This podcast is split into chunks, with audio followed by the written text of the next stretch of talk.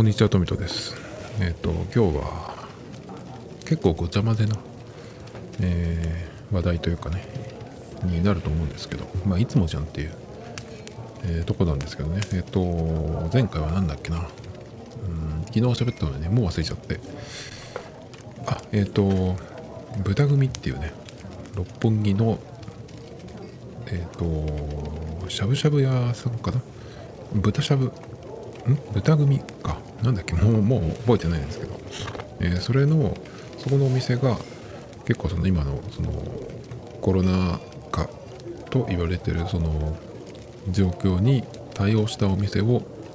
えー作ってね、まあ、1年限定でその今年末で、え閉店するっていう予定のねところでそういうちょっとこう試し試しにというかかなり思い切った、えー策をね、えー打ち出して1年やっていくっていうねのがありましてまあ今緊急事態宣言になっちゃってえっ、と六本木ってことはもう東京ど真ん中なんでねどうなってるかわかんないですけどまあ面白いなと思ってあのーそういうねなんか思い切ったことっていうのをやってるお店というか業界とかあんまりないなと僕は思っていまして。なのでねすごくあの興味があって取り上げたっていうことなんですけどまずねえっ、とどっから行こうかな。だから最近そのいろいろ喋ったところのまあ後日談ってほど空いてないんですけどね期間が。ちょっとそれにこう付け足していくような感じの話にしようかなと思ってるんですけどね。そのね豚首に関してねまず1個なんか喋ろうと思ったのがあったんですけどなんだっけな。あそうそう。だから昨日ねその、えー豚組が今豚組ベータというようなね、あのー感じで、えー個室のみでそれからオンラインで予約プラスオーダーをそこで、え済ませ済ませられるシステムにしてでもちろんキャッシュレスにしてやって現金を使わない。そして、えー飲食店っていうのは割とその何回転もするっていうねのが普通なんですけどここはですねえっ、と夕方4時からの営業で今はそのこの状況なんで8時までっていうふうになってるんですけど多分その宣言が出る前はもうちょっと後ろだったんじゃないかなクローズは。と思うんですけどね。それじゃあと4時間になっちゃうんで4時間って言っても4時からなので普通、まあ、平均的な人が食事に来れるっていうとまあ早くても7時？6時かな？わかんないですけど。そうするともう2時間1時間2時間あるかどうか。っていう風になっちゃうんじゃないかなと思うんで結構大変じゃないかなと思うんですが、え1日ねだけど1回転のみ。だからそこの、えー全部個室なんですけど個室でそのその日に入ったお客さんはその1組だけで、え閉店したらそこをね、えー、とお掃除と消毒をするっていうことで開店があるお店だとその営業中にね前のお客さんが出たらそこをこう片付けて次のお客さんを入れるっていうのが普通だと思うんですけどそれだとその早くやらなきゃいけないっていうことであのその時間がね、えーその消毒なりお掃除の、えー準備するところがおろそかになったり普通すると思うんでね、まあ、それを防ぐためにまああのーコロナ対策徹底するっていう意味で1日1回転のみっていう風にね、えーしたっていうまあざっくりとそういう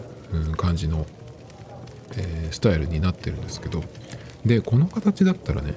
その人同士の接触っていうのはそのテーブルの客同士だけじゃないっていう気がするんですよね。まあそのうん料理を持ってくるお店の方が、えーテーブルのとこに来るっていうのはありますけどもちろんだけどその人たちはそんなに喋らないだろうしねもちろんマスクもしてると思うしあのなんだろう。手のね消毒とかもしてっていうのがもちろんだと思うんですけど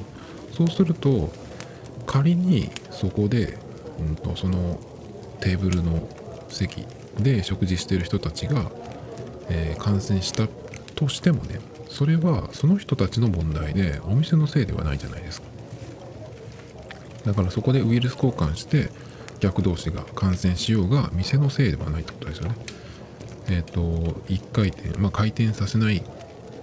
で、えー、しかも個室だけっていうことなんでそこに来た来て会食会話したっていうのは客の勝手なわけなので勝手に来て勝手に、えー、ウイルス交換して帰っていったっていうことであるんでお店の責任ではないじゃないですか。だからこれはえっ、と何て言うのかな。今のその8時で閉めろとかね、えー、避ければ7時までとかさ。なんかそういうそれでどうなのかなっていう感じですけどそういうのに、えー、関係なくやれるっていう気がするんですけど。それはいい判断だなっていう。まあ実際に今8時に閉めるっていうともう本当話にならないと思うんですけどもうちょっと最低でも10時とか。10時でも早いと思うんですけどね。ぐらいになってなってもねこれだったらいいんじゃないっていう。そのお店はお店の責任を果たしていてあとは客が自分の責任というか判断で来ればいいんじゃないっていう。ねだからそれがすごくうんいいなと思ったんですよね。それを、え今日ねそれを思って今日付け足そうと思ってメモを書いたんですけど。あと最近言ったことでえっ、ー、とちょっとうん追い打ちって言わないよね。えっ、ー、と何て言ったらいいのかな。まあ付け足しの話なんですけどお正月にえっ、と何日だっけこれ。1月3日4日にえっ、と「教場2」っていうね木村拓哉さん主演の警察学校の、え警察学校舞台にしたドラマがね前編後編とかなりのボリュームのドラマがあって僕それを見たっていうね、え話をしたんですけどそこにね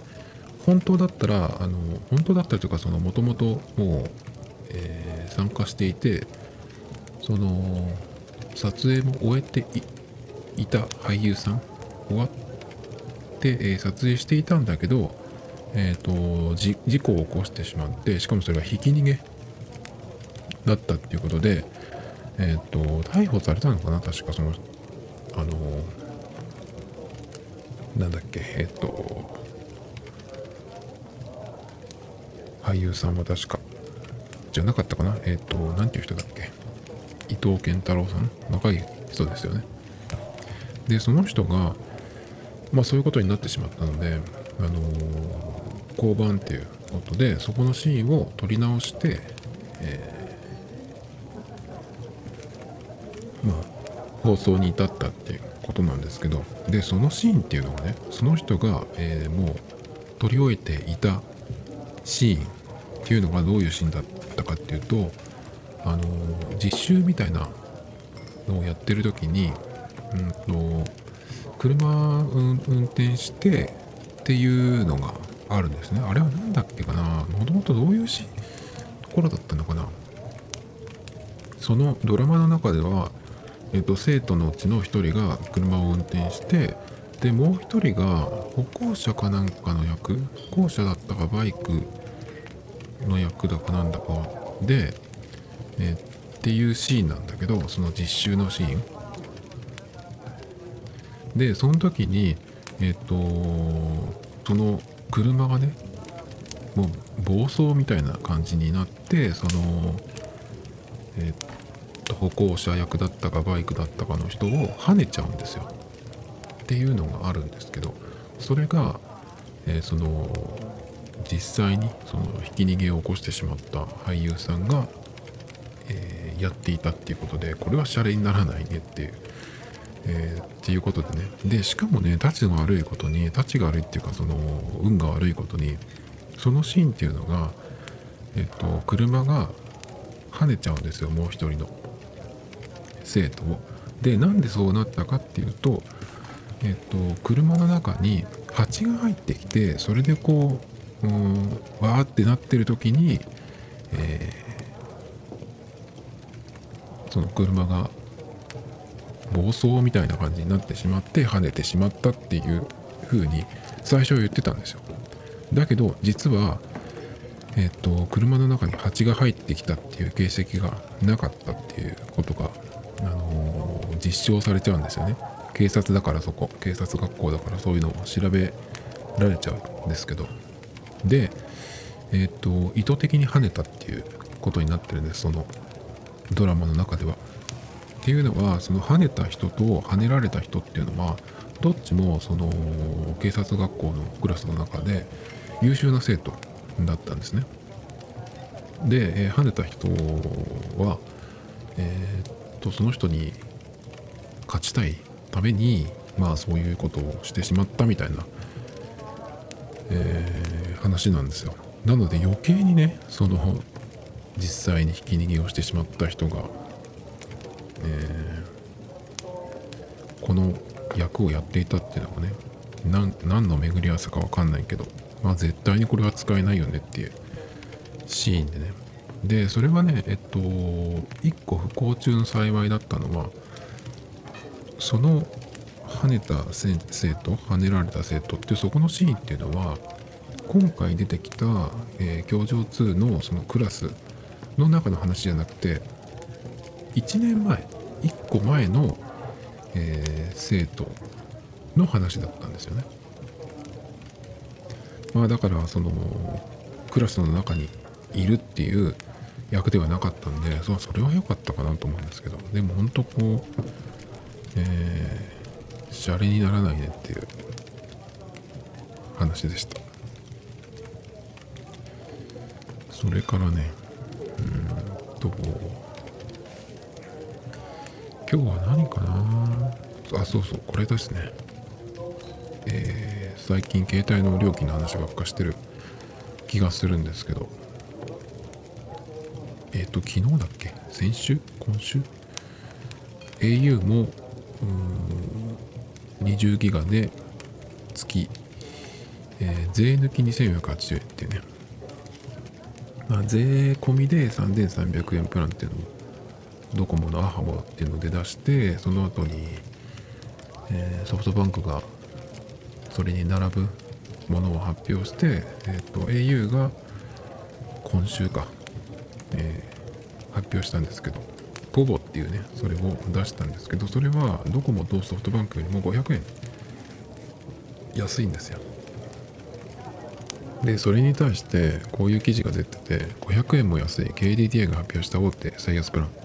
実はあるからくりがっていうふうに言ってるんですけどなんかこれをからくりっていうのがね、うん、とドコモとかソフトバンク側についてる記者がそのなんかお金もらって書いたのかなとかちょっと思っちゃうんですけどからくりっていうからくりじゃないんですよ。なんかその嫌な感じなっていうかね。気がしたんでちょっと思わず取り上げちゃったんですけどからくりって言ってるのは何を言ってるかっていうとその500円安いっていうところが、えー実はね、うん、とドコモとソフトバンクの場合はこの、えー税込み3300円ぐらいのプランの中に5分以内国内通話かけ放題っていうのが標準で入ってるんですよ。ねだけどこの au の KDDI のポボっていうのは2480円でそれに比べて500円安いんだけどその代わりえっ、とまあ20ギガっていうのは一緒なんですけどえー国内通話5分以内かけ放題っていうのはこれは標準では入ってない。で欲しい人はそこにまあトッピングみたいな感じでねオプションとして自分で欲しい人はつける。っていうところで、えっと、その分500円安いっていうことをねからくりっていうふうに言っている、えー人がいるんですけど。からくりでも何でもないよね別に。からくりっていうとさもうちょっとなんか他のものを含めてとかっていう気がするんだけどだってその見ればわかることじゃん。でそれに通話をほとんど使わない？ほとんどその、えーまあ通話をそもそも使わないとか LINE で通話するぐらいとかっていう人の場合はねまあいらないのでその国内の5分通話を、えーがない方がいいよねってか、まあ、選べる方がいいよねっていうところでまあそういう風にねしたんだと思うんですけど。KDDI の場合は。だからその何て言うのかな。からくりでも何でもないんですけどね。なんかやっぱちょっとこれもうんとなんか石川さんって人なんですけどこの間僕この石川さんって人が書いた記事でなんかそれ違うんじゃないっていうふうなことを言ったんですけどまたね偶然かどうかわかんないですけどその人が書いた記事でえー、からくりと言ってるんですけどそそうじゃないんじゃないかなと思ったんでちょっと取り上げてみましたけどね。うんでもねそのえっ、とアハモの場合は分かりやすくっていうことをうん取ってそのオプションとかなんとかじゃなくてもう2980円で20ギガでっ、5G でも 4G でも OK ですよってもうこれ1個だけですよっていうそれはねあの分かりやすいっていうのはその通りだと思うんですけど。まあそれにねまあ後出しだからできるっていうのももちろんあるんですけどまあこういう選択肢も用意しましたっていうプランですよね。まあでも正直このうんこうそうえっとねこの POVO の au の方のトッピングっていうのは何がいいかっていうとあの月ごととかあとは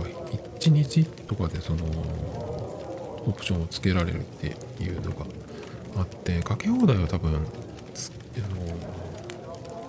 1ヶ月単位だと思うんですけどあとそのなんだっけ24時間データ使い放題にするっていうのがプラス200円だけかな？220円か。で1日だけっていうのができるっていうのがあるんですけどこのかけ放題に関してはあの実際にその放題のプラン僕も前に何年前かな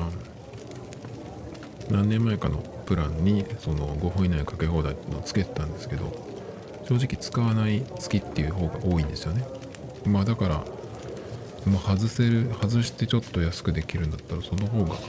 ありがたいかなと僕なんかは思うんでそういう人は au の方がいいかもしれないですね。まあそれ以外にもいろいろちょっとずつ違いはあるんですけどね。他にはですねうんと携帯関係で言うともう一個。アハも発表から1ヶ月で55万人申し込み、えーっていうことでねドコモが出してるんですけどこれの数字に関しては想定をはるかに超えているっていうふうに言っていて55万っていう数字がどのくらいかなと思って楽天モバイルがこの間あの申し込み数がどのぐらい突破したとかっていうのが出てたんでそれいくつだけかなと思ったら200万件でしたね。えっと今のその1年無料っていうのをやってるのが300万件まで限定っていうふうに言ってるんですけどまあまだ200万件なんでまあだからまあ楽天が出してるその目標としてで出してる数字には全然まだ全然というかねもうちょっと届いてないんですけど。だけどその数字そういうなんていうのかな売上目標とか大体そうですけどまあ適当ですよね。あんまりその、うん、絵に描いた餅ってよく言いますけどそういう感じの数字の付け方なんでまあ妥当っていうことじゃなくてまあ楽天が言うくらいだからね。見切り発車企業の楽天が言うくらいだから多くえ言い過ぎてるんじゃないかなと思うんですけど。まあその200万件っていうのも実際に今200万回線が使われてるかどうかっていうとそうじゃないかもしれないっていうね、えーことなんでわかんないんですけど。まあでもこれが200万件でしょ。でドコモとか au とかの今のその契約されてる回線の数っていうのは何千万件なんですよね。だからそれで言うと55万人申し込みっていうのは早いみたいですけど、うん、と僕が気にしたいのはこのアハモにガーッと人が行ったことで、えー全然使えない重い回線になっちゃったら嫌だなと思うんですけどまあその心配はまだないのかなっていう気がしてますね。あとその55万人申し込んだっていうふうに言われてるんですけどそれが、えー、どこから来たのか完全な新規っていうよりかは2回戦目をこれで作ろうっていうその2回戦目としての新規なのかもうすでに2つ目の2回戦目を持ってる人が例えば楽天モバイルとかねその他 MVNO とか使ってる人の移行先なのかそれともすで、えー、に、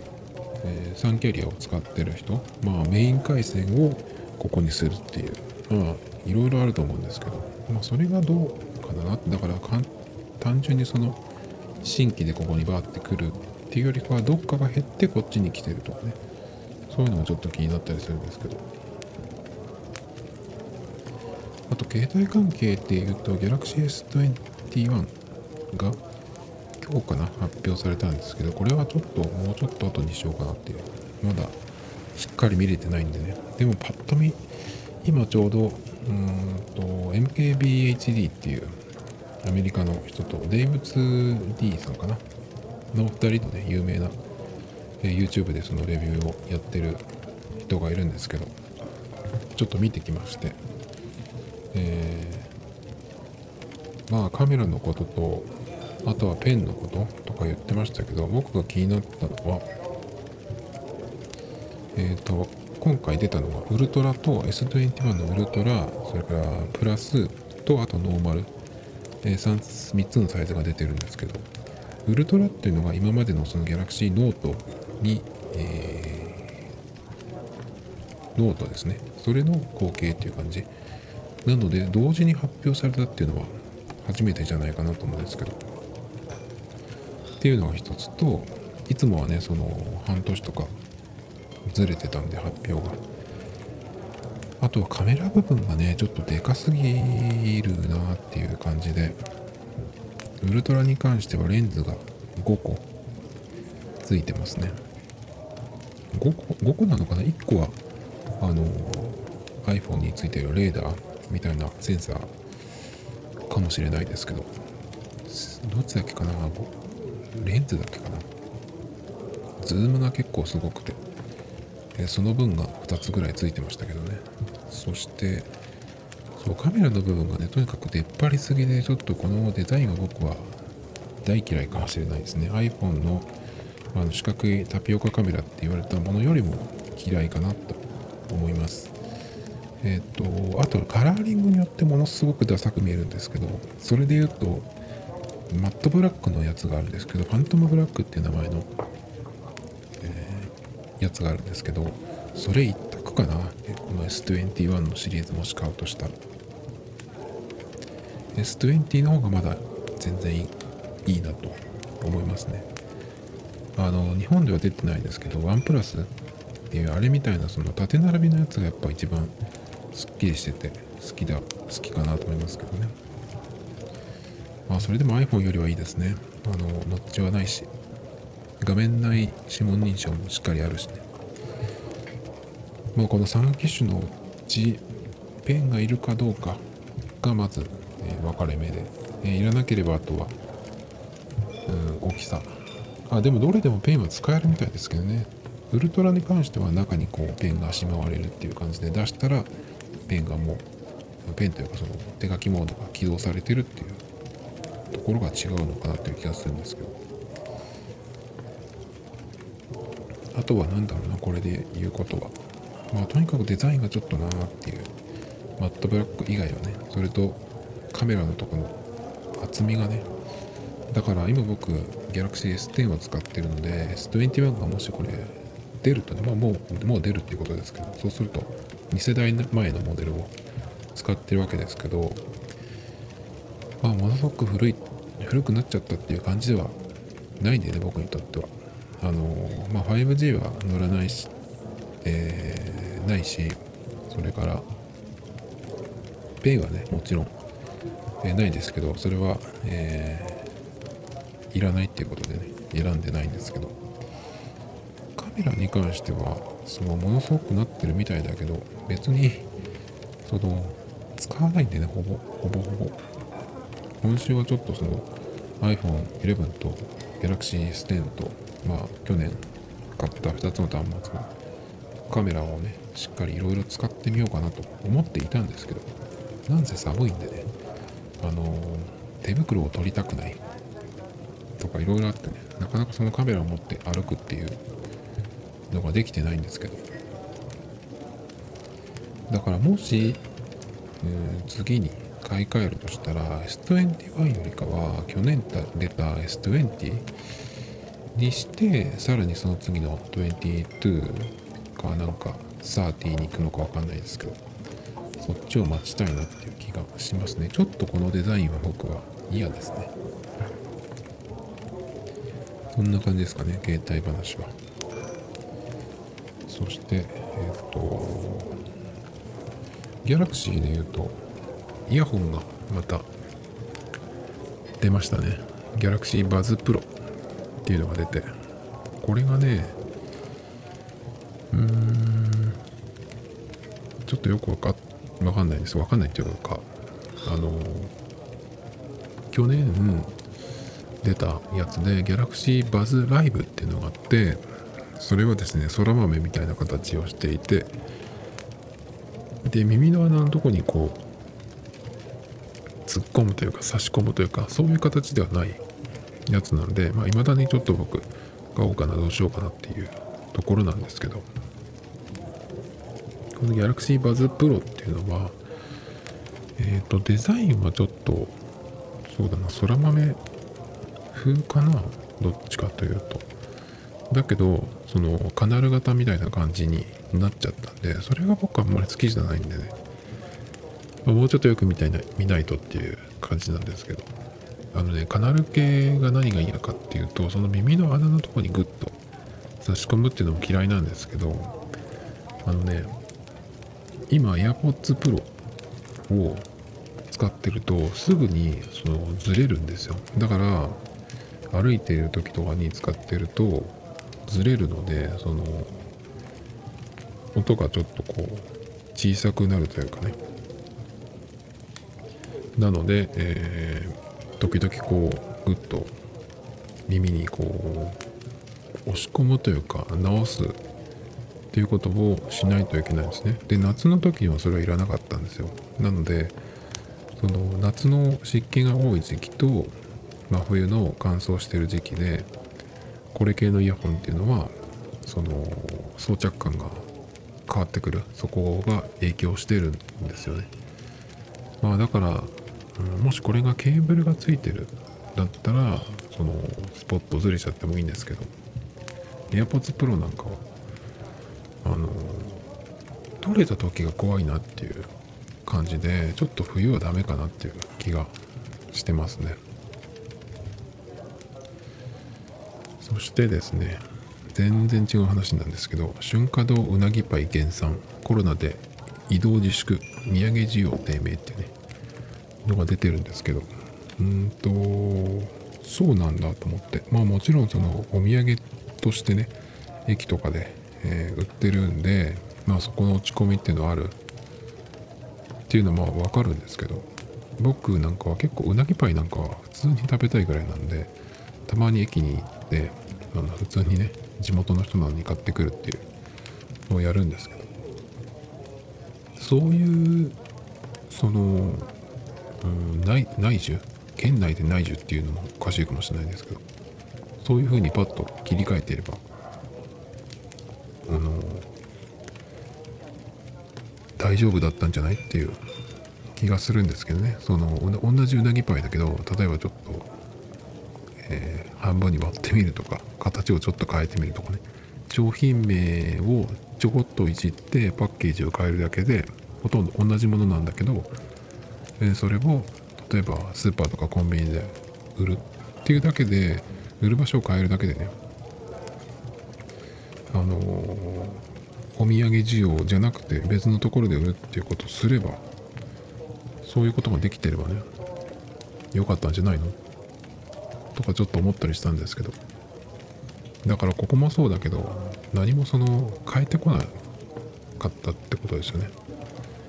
えー、緊急事態宣言1回目の時から、えー、夏を経て今はまたこういう風になってるんですけど。どこの業界も適当だったってことですよ。何もうんなんかこう脅されればさこうわーわー騒ぐけど。必要なことはやってなかったんじゃないんですかっていう気がしちゃうんですけどね。そしてえっ、となちょっと前2回前2つ前ぐらいにこれやったんですけど格闘家のもう引退してるんですけど K1 の選手だった正人さんの、えーインタビュー記事が出てましてレオンっていうねえっ、と雑誌ですね。ジローラモさんの。表紙のやつ。これレオンのことちょっと言うとレオンってねあのとっくに終わってる雑誌なんですよ。広告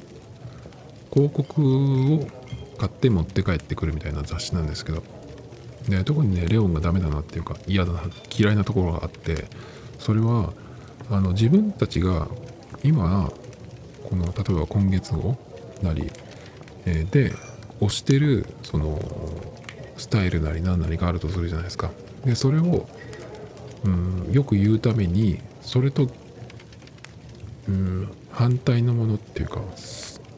のものにをこうディスるんですよ。例えばその大人のうん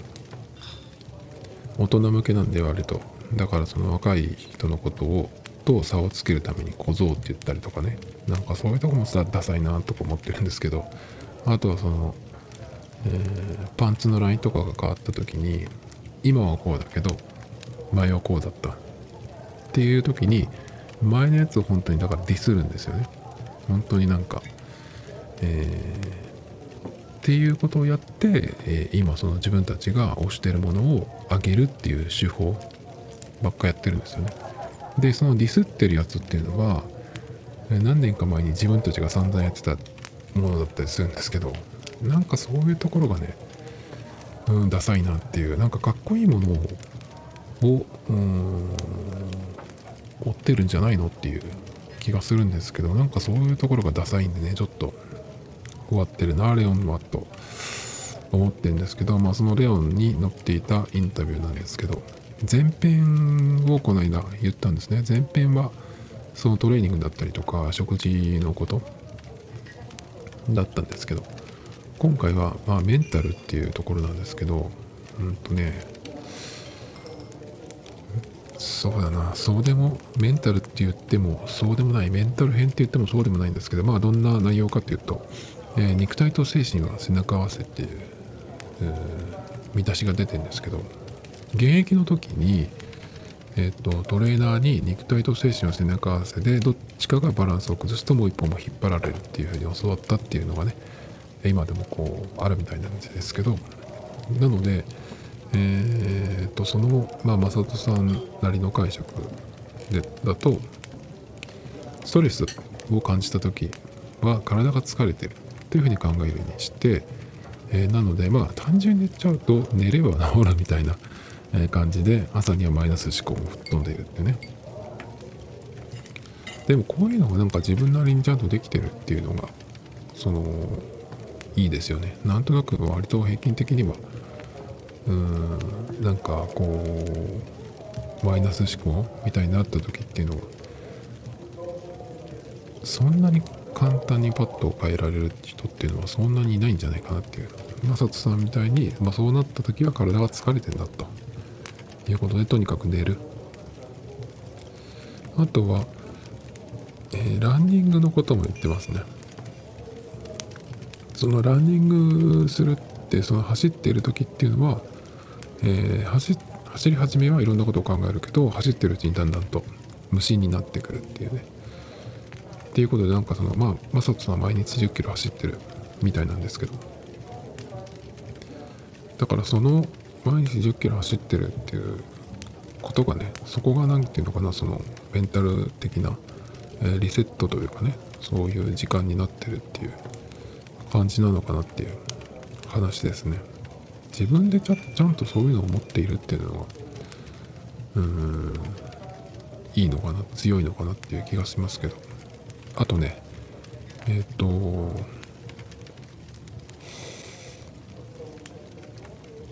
これは僕はそんな感じ。あの当てはまらない当てはまらないんですけど。今娘さんが長女が8歳なんですけど、えー、その娘さんが二十歳になったね。一緒にオープンカーに乗って出かけるのが目標で娘じゃなくて彼女だと思われるのが理想。だからまあ、えー、ちゃんとというかその体をねキープしてるとか。みたいなことを言っててそういうのがあるっていうのはいいですよね。その長期的ななんかこう目標というかこうなってたいっていうのはね。それは何か作りたいなとちょっと思ったんですけどあとこれが大事かなと思った。あのこれもメンタルというか考え方ですけどタバコの話で、えー、マサトさんが引退後にタバコを捨てた時期があったそうなんですけど喫煙所にはリッチそうな人が全然いないでしょうっていう。でそれでここにいちゃいけないなと気づいて、まあ、6年前ぐらいに辞めたってことは結構吸ってたみたいですけどそれって大事だなと思って。あのそれ以来なりたい人目標としている人と同じような行動をするよう意識がけていますっていうんですけどこれ結構わかるなっていう気がしていて例えばファッションでも何でもいいんですけどなんか例えば興味を持ったりするじゃないですか。そうするとそれっていうのはどういう人がやってるかどういう人が身につけてるかとかですかね。ファッションとかだと。これいいかもこういうかっこいいかもと思った時にどういう人がそういう格好をしているかなっていうふうにちょっと考えたり見たりとかしてあこういう人たちがやってるんだかっこ悪いなこの人たちはと思ったらそれをやめるとかね。っていうのを最近よくうん思いますね。だから散々言ってるいや自分やってるんですけどえっ、ー、とウイニングイレブンウイニングイレブンみたいなねああいうどうしようもないゲームとかっていうのはやっぱりやってる人っていうのがやっぱりダサい人たちなんですよ。作ってる方もダサいですけどだからそういうところに参加しないようにする。っていうのが大事。あとは見るものとかもそうだし行く場所。ですよね。これ僕この間なんかで言ったっけかな。あの例えばライブとかに行くとするじゃないですか。でその時にあこういう人たちが来てるんだってそこでなんか我に返ってやめる。みたいな人ってほとんどいないと思うんですけどだからどういう人がこれに、えー、参加してるかこの場所はどういう人がいるのかっていうねそれを見てちょっとそれ嫌だなと思ったらそこから離れるっていうそういうのもなんか大事かなと思いますね。三輪さんが三輪明宏さんが人間は保護色の動物っていう風に言ってたのが未だに覚えてるんですけど保護色っていうのはあのカメレオンとかがそうですよね。あのその場に行くとその色になるっていうそういう意味ですね保護色っていうのは。だから例えばまあ宮さんが言ってた話っていうのは汚い部屋に住んでるとその気分もねそのごちゃごちゃしていてそういう風にそういう人になってしまうよっていう。だからその何て言うのかな。えー、綺麗な部屋でしかもだからこういう風になりたいと思ったらそういう場所に自分を置けっていう。だから皆さんみたいになりたいんだったらねなんかそのシャンデリアとかにしてとかは分かんないですけどアールデコの家具を置いてとかねまあそんな簡単に 全部真似できるかどうか分かんないですけどっていうところからやっていくとそういう人になっていくあとはどういう音楽を聴いてるとかね。それは一理あるなと。思うんでだからさっきのそのマサトさんの喫煙所に行ってここに行ってそうな人がいないなここにいちゃいけないなっていう風になって辞めたっていうのはなんかそういう感覚のある人なんだなっていう気がしたんですけどね。あとついでだからこの辺の話も消化しようかな。あのイヤホンのところで言えばよかったんですけど BOSE のあの睡眠用の睡眠専用のイヤホンっていうのがあって Engadget の記事で進化した眠れない夜につけるガジェット BOSE Sleepbuds 2レビューっていうね記事なんですけど。えっ、とまあ何年前だろうこれ出た時。イヤホンっていうその耳栓っていう感じじゃなくてその何て言うのかなその寝る専用のなんか音いくつかいろいろあるらしいんですけどそれをこう聞くためのイヤホンっていうことで最初ねこれが出た時っていうのはねノイキャンみたいなやつだかなと思ってたんですよ。それでその普通のノイズキャンセルだとその外にいたりとかする時のノイズをキャンセルするためのねものなんで、まあ、それとスリープじゅ、うん、睡眠用と、えー、まあちょっと環境が違うはずなんで。外の騒がしいとこと、まあ、部屋で寝る時にさらにこう何て言うのかな。静かに寝たいっていう。のでそのそれ用にノイズキャンセリングみたいなのをこうチューニングしたものかなとか思ってたんですけどそうではなかった。ででも僕それを知った時に何だと思ったんですよ。で値段がね3万いくらとかだったんでそれにそんなの使うんだったら普通のイヤホン買って寝る時は別に何もしなくてもっていういつも別に何もしないのでね僕なんか。だけどこのレビューが結構面白いのはえっとこの方誰だっけな？ちょっと忘れちゃいましたけどこれをね、え、まずその今2が出たんですけどその前の最初のやつを買って、えー、使っていたんだけど2019年10月3日に、えー、これを使ってる人向けにね、えーと、メールが BOSE から届いてまあ不具合かなんかがあったみたいなんでその販売終了とあと全額返金保証っていうね、えー、のが来たらしいんですよ。だけど手放したくなかったっていうそのぐらいハマったっていう人で、えー、2もね買ったよっていう人の話なんですけど。なんか急にこの2の、まあ、この記事を読んでですけどちょっと興味が出てきて。うん相変わらず、まあ、3万いくらなんで普通のイヤホンを買うよりもしかしたら高いぐらいのやつなんですけど。あのそれ何が面白いなと思ったかっていうとこのイヤホンの中にその寝る時用の、うん、音いろんなね。まあそういうアプリがいろいろ iPhone のアプリとかでもあると思うんですけどそれがそのイヤホンの中にいろいろその自然の環境音みたいなやつなんですけどそういうやつがね入ってるんですけどそのそのサウンドがえっ、とそのイヤホンに直接、うん、保存できるっていうらしいですねそれがなんか面白いなっていう気がしてそういう仕組みなんだと思ってね僕はてっきりアプリから来るみたいなやつなのかなと思ってたんですけど。でそれのねなんかその、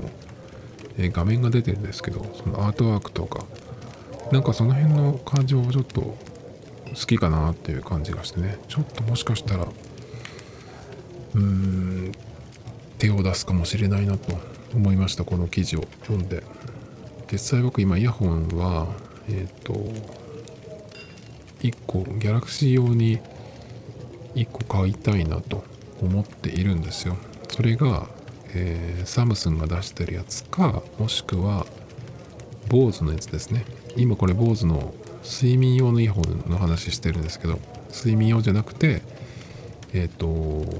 ワイヤレスの普通のイヤホンですね。装着感はもう僕は今までつけてきたイヤホンの中では BOSE のそのウイングチップみたいなやつがついてるやつが一番好きなんですけど楽でね。でそれはさっきのその AirPods Pro が夏は良かったけど冬は乾燥のせいなのか分かんないですけどすごくずれるっていう話をしたんですけどそういう心配もないしね。ただちょっと AirPods に比べると少し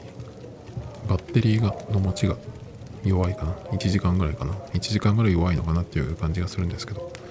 まあそんなに何時間も使わないから大丈夫だと思うんですけどね。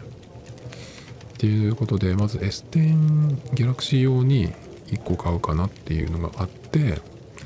それからえっとやっぱりあのオンラインじゃなくてワイヤレスじゃないケーブルのイヤホン？っていうのが絶対的に必要だなと思っていてそれはなぜかっていうと iPad Pro で GarageBand を使う時に必要なんですけどそれのためにどういうのにするか Lightning 接続にするかでも Lightning 接続のやつにしちゃうとえっ、ー、とキーボードえーと、文字入力じゃなくて音楽の方の MIDI キーボードを iPad につなげた時に、えー、そこに端子がね1個しかないので、えーと、インターフェースみたいなのをつけてやるんですけどその時には使えなくなっちゃうのでやっぱ普通の 3.5mm のイヤホンを使うしかないのかなって。まあそれをすると、えー、ただ単に iPad から出る音を聞きたい場合はアダプターをかませないといけないってことがあるのでまあそれは一応あるんですけどね。まあベストなイヤホンっていうのができないんですよね。選べないというか。だから一番いいのはあのとにかく iPad Pro に 3.5mm の穴をつけておいてくれれば困らないんですけどね。それが一番楽なんですけど。頼むよっていう感じですけどね。そして、えっ、と、また全然違う話に行くんですけど、これもやっちゃうかな、えー、箱根駅伝のテレビ中継をつまらなくしたスポンサー配慮の実態っていうことで、これ何かっていうと、あのー、去年ぐらいかな、そのマラソン大会とかで、結構ナイキのシューズがよく使われているっていうことで、うんと、その、ランニングというかそのマラソンの世界とかじゃないところでも結構話題になったんですけどカーボンプレートが入ってる、いわゆる厚底シューズって言われるねナイキのシューズが結構話題になったんですけど今回のその駅伝箱根駅伝でもかなりの選手がそのえっ、ー、とナイキのねシューズを使ってたってことで今回の大会往路では105選手中99人がナイキの厚底シューズを選択ってね。でえっ、ー、と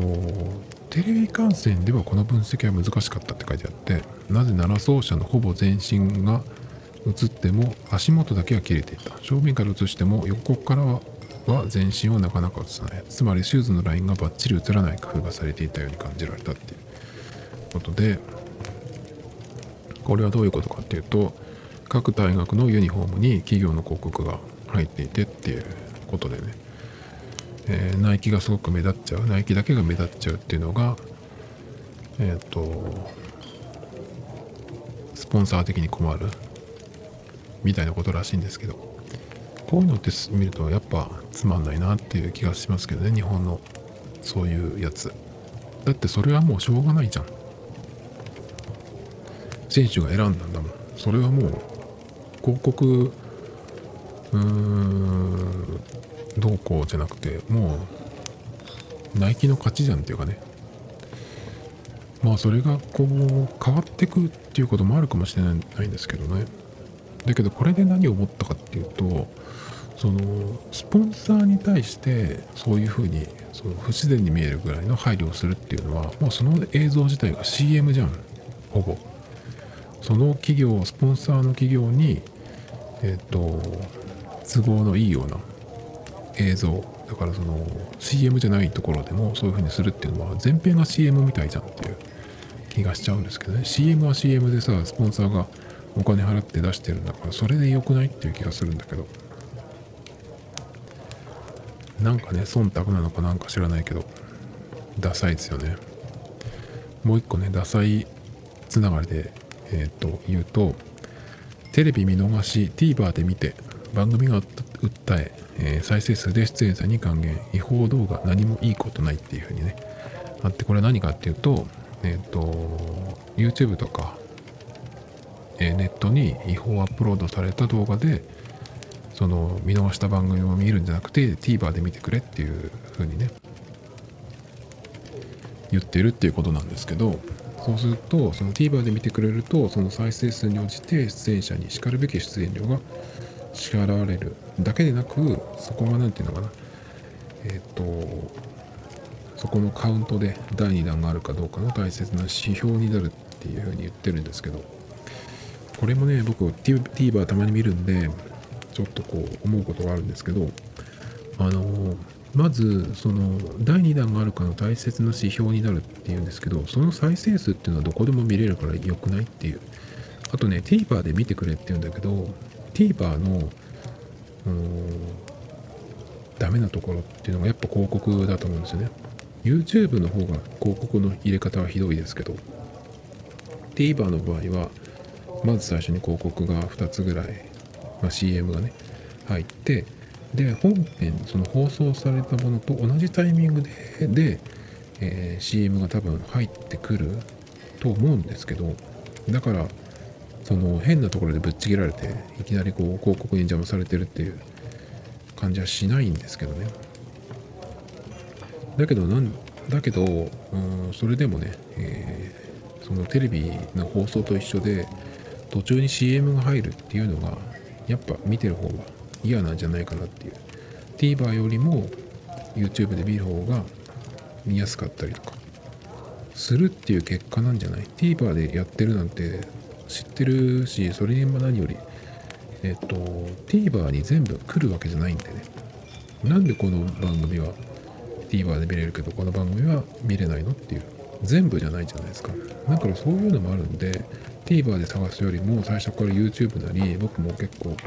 探しますけどビリビリとかで探した方がねあと人によってはニコ動っていう人もいるかもしれないですけどそういうふうに行く。だからこういうことがあるから TVer で見てって言われても TVer がやっぱり一番じゃないんでねダメなところっていうかその選ばれない理由があるんでねそれをうんなんとかしたい方がいいんじゃないのっていう気がするんですけど、えー、そのなんかどっかの番組の公式 Twitter がそれをやっていたっていうことなんですけど。違法アップロードされた動画が何万回再生されても何もいいことはない。としぜひ TVer で見てくださいと訴えたってことなんですけど。それは TVer にも訴えてくれよっていう気がするんですけど。でもそんなこと言っていてももう日本のテレビっていうのは消えていくんじゃないのっていう。